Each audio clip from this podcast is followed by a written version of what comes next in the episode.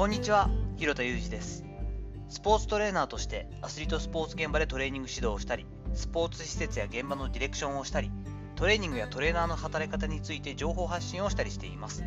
新しい告知をします。まだまだ先ではありますが、2023年10月の8日、9日の2日間、両日ですね、現場トレーナー講師が集まってのイベント、パフォームベタージャパンサミット2023が千葉県にある東都大学幕張国際研修センターにて開催されます。豪華の豪華の講師陣の中に、今年はですね、私もなんとお声掛けをいただきまして、2日目の9日、お昼から講義と実技、それぞれ90分ずつを担当します。本当にトレーナーであればほとんど名前を知っている方ばかりの著名な講師陣ばかりなので、2日間フル参加だとめちゃくちゃお得だと思っております。えー興味ある方はですね、詳細 URL 貼っておきますので、ぜひご参照ください。本日は勝負の入れ替え戦、お別れのタイミングというお話をしていきます。先だってバスケットボール B リーグの方も大詰めということで、えーもう終盤というかですね終わりを迎えましたけれどもラグビーリーグワンですね。こちらの方もいよいよ大詰めです。テレビ中継をしている決勝を決める戦いだった埼玉ワイルドナイツ対東京キャノンイーグルス。これもねもうさすが最高峰の戦いという感じで大興奮でしたけれどもこの裏で一部の入れ替え戦ですよね、まあ、一部に昇格するか2部に落ちるかということですね。入れ替え戦をかけた戦いが2試合行われています。NEC グリーンロケッツ統括対三重ホンダヒートそして近鉄花園マリナーズ対浦安 D ロックス。のこの2試合でしたよね。また2部への昇格3部への降格をかけている入れ替え戦。私の古巣去年までいた清水建設高等ブルーシャークス対宮殿ボルティクスとの戦いもありました。これ全て2戦目になったんですが入れ替え戦そのものはですねもともと一部昇格したばかりの近鉄は今年本当に苦しい戦いをしていたんですけれども結果的に2連勝で2部で負けなしで、え勝ち進んできた。入れ替え戦に挑んだ浦安 D ロックスを破ってなんとかディビジョン1を死守することができました。近鉄はね私が2014年から2018年かな4年間いたチームなので本当にまだまだ知ってる選手も多いので本当にほっとしたりしています。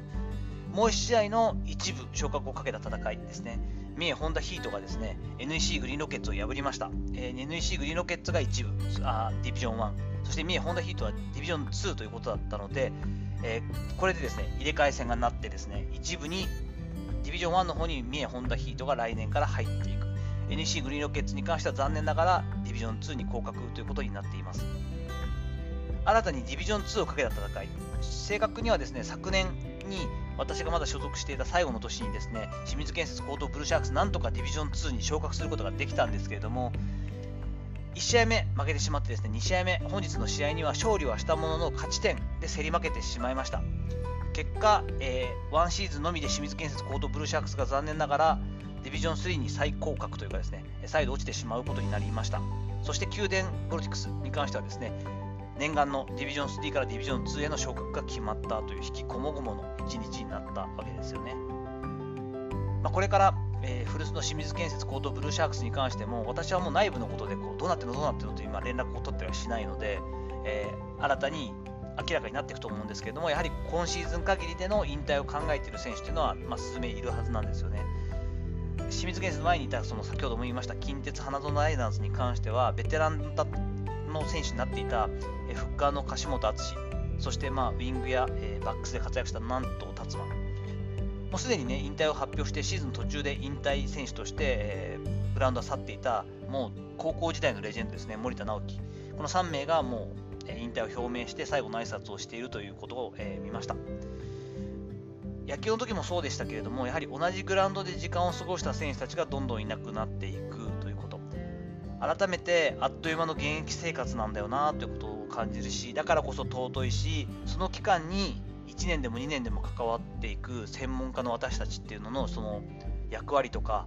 意義というのはすごく大きいしものすごく緊張感を持ってやるべきだなと改めて思ったりもしています。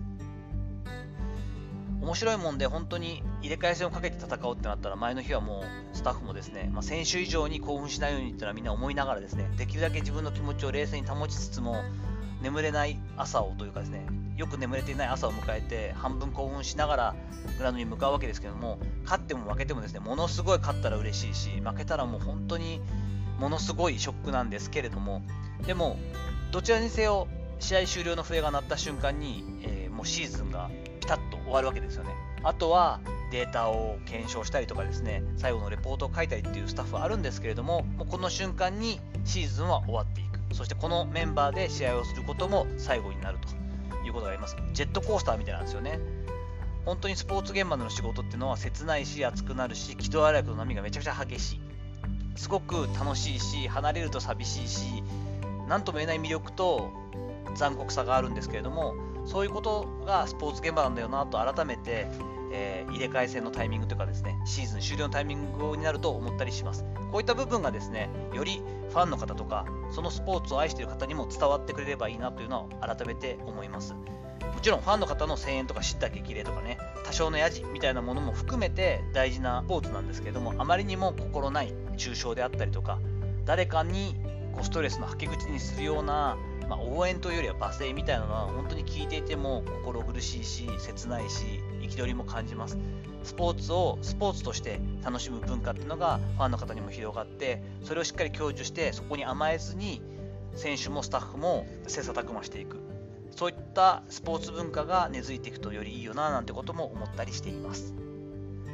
さていかがだったでしょうか？本日は勝負の入れ替え戦お別れのタイミングということで、えー、本日4試合かな。行われたラグビーリーグワンのですねもうあのプレーオフだったりとか入れ替え戦一番入れ替え戦が面白いなんてことも言われますけれどもそこの試合を応援しながら思ったことなどを話させていただきました本日の話のご意見やご感想などあればレター機能を使ったりコメント欄にお願いいたしますいいねやフォローも引き続きお待ちしております。どうぞよろしくお願いいたします。本日も最後までお聴きいただきありがとうございました。この後も充実した時間をお過ごしください。それではまたお会いしましょう。広田裕二でした。